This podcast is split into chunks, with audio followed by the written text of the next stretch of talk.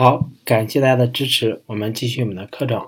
这节课呢，和大家就是分享一下什么专业的人适合做产品经理。在上一节课里面，我们就是呃分享了对于不同的行业、不同的公司、不同的部门、不同的方向、不同级别的产品经理，他的要求是不一样的。那么我们如果一定要说，什么样的专业最适合做产品经理呢？我也列了一些，当然这是说是我在我的过往经历中接触到的产品经理他所出身比较多的几个专业，呃，当然就是由于我接触的很有限啊，有可能其他的专业我还没接触到，啊，也以这个是作为一个自己认知范围内的一个参考，呃，首先我还要说一点这个最根本的结论啊，就是。人人都可以做产品经理，这个你不用怀疑。无论你的专业，甚至说你没有专业，都可以做产品经理。但是呢，如果如何做一个非常伟大的产品经理，做一个优秀的产品经理，可能需要各种客观条件和自身条件的组合和机会，是吧？我们这这节课呢，主要讲。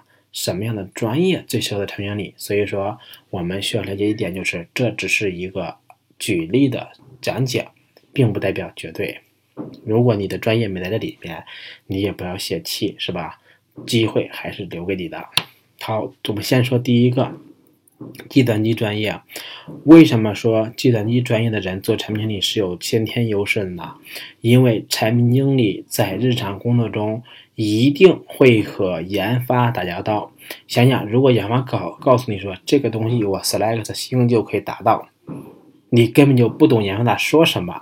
你想想，你们后续的交往中，是不是就会有很多就感觉两人不是在一个，你们俩就是一个平行线，永远不会有交集，是吧？当然，就是这里面就是计算机知识，那么你懂一点就知道了，他是做查询的就够了，不需要你去帮他写代码啊。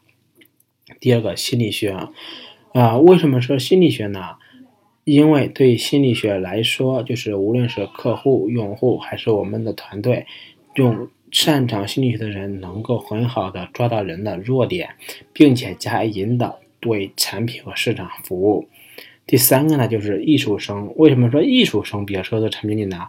因为这些人在我们以往的教育中都是不走寻常路的一帮人，他们的创意往往是比我们常规的普通人要多一些。啊，第四个是管理学。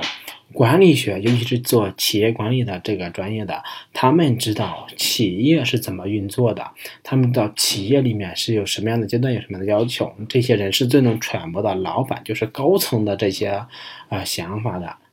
所以说，他们做产品经理是有一些优势的。当然，他对做这个专业出身的人，他对团队管理也是比较擅长的。OK，再一个就是说数学专业。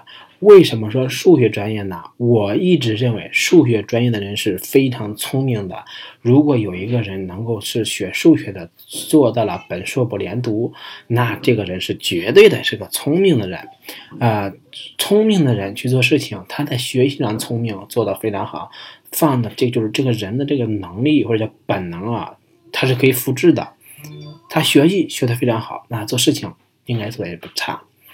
啊，第三个是教育学。教育学呢，其实它有一个好处，就是它是人能够变得温和，变得就是可以乐不知疲的，叫什么叫再来一次。所以说这部分人就有一种呵护的心态，其实他对整个团队的管理或者客户上是有一定的优势的。他最后一个英语，毕竟啊，现在我们。中国互联网已经很发达了，但是很多好的专业的文献、软件，甚至是一些一些东西，我们还是要看英文的。那么英语好的人做这一点，绝对是有一些得天的优势的。最后一个叫市场营销，企业有两点永远不会消失，第一个就是市场营销，第二个就是企业内训。可见，市场营销在一个企业生存中是多么的重要的。懂市场营销的人去做产品经理，他能够将产品在推向市场这个环节做得更好一些。所以说呢，他去做这个产品经理也是有一些叫什么优势的。但就是上面这八个专业都是说我接触到的里面占比最高的。